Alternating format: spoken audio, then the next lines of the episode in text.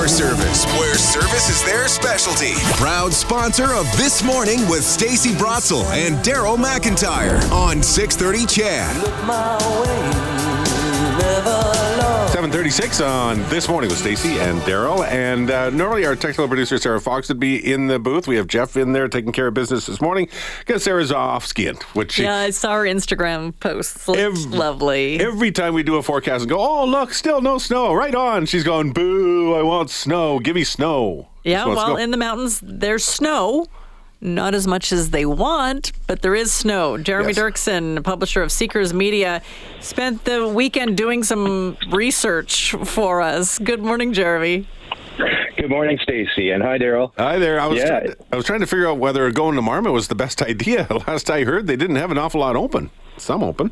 No, you're right. It's there's not a lot of terrain open, but what is open is looking pretty good. And you know what? We talked about those temperatures being above average right now, and so it made for some pretty nice skiing, almost like spring conditions later in the day. I bet. Hey, so what was what was the snow like? I'm assuming you got the start at Marmot pretty early, and, and you went all day. Oh yeah, I was there for the whole weekend. We we went up Friday night, you know, loaded up the van, and uh, yeah, spent Saturday and all of Sunday there, and uh, you know, got up in the morning, and uh, they, I mean, with a limited amount of terrain open, they were uh, doing some very careful grooming to make sure everybody was happy with the terrain that they had. So nice corduroy to start the day. As the, as the day wore on, you know, skiers and snowboarders getting down the mountain a bit. Uh, you get some spots that get scraped, but like I said, warmed up in the afternoon, so that made it pretty nice all round. Uh, you, you and you work as, as a ski patroller too, right?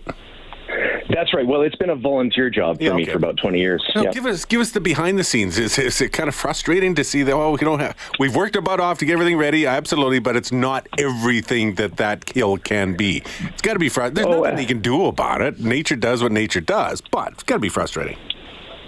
Yeah, well, there are a few things they can do about it, and uh, that's a big part of the work that we're doing. So, uh, in some of the areas where they're, you know, they, they're still closed off, there's skiers in there that are compacting the snow that we do have, so that it stays on the mountain and, and sets up a good base. Uh, they're doing they're, all the snowmaking guns were set up yesterday when we left the hill. So there's things that we can do, but absolutely, it, it is a uh, a tiring and sometimes frustrating job for the first few weeks of getting the, the hill ready. Uh, you know, a lot of the staff are up there, um, you know, every day as things are going because there's just so much to do to get ready once the snow flies. And and you didn't put. I, I I don't know if you pay or not. Uh, I don't know if you were actually working or whether you were just doing research for this segment. Uh, you're not paying full full freight, right? You're not paying full lift price.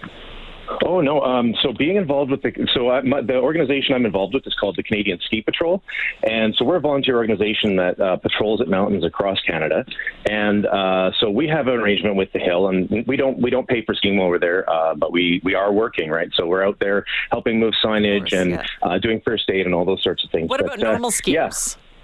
Uh, normal skiers, so yeah, uh, lift passes this last for opening weekend were 60% off. So pretty great deal. Not a lot of terrain, but great way to get back on your ski legs.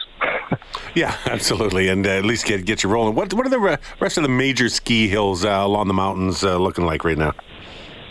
Great. Well, uh, you've, we've right now we've got six open uh, as of this last weekend. So uh, that's most of our Alberta hills, and then Sun Peaks in BC open.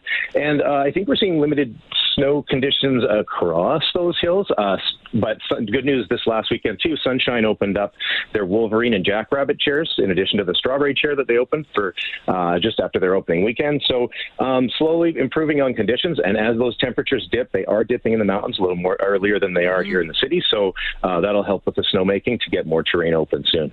What's the latest you've seen a ski hill open in the mountains? Uh, well, uh, I there's the latest, uh, probably late late November, early December. I mean, uh, for Alberta Hills, Alberta Hills typically because we get that colder front earlier in the season, uh, we open before BC. So uh, end of November for uh, Alberta would be pretty late. Um, this is actually great. I mean, snowmaking has allowed uh, the ski resorts to open up much earlier than they than they would have in the past, and then the, the improvements in that in that kind of snowmaking have have made it even better. So that that Remembrance Day opening weekend is um, is a fairly new thing. I mean, we've seen it open earlier, but you know that's that's maybe in the last 10, 15 years that it's been opening that early. So we still have to remember it's early season is early season. It's before Christmas, so these are bonus runs in my books. Uh, just uh, with all the different ski hills, whether it be Marmot or anywhere else, does anybody do have something new opening up this year that we uh, we need to be interested in or excited about?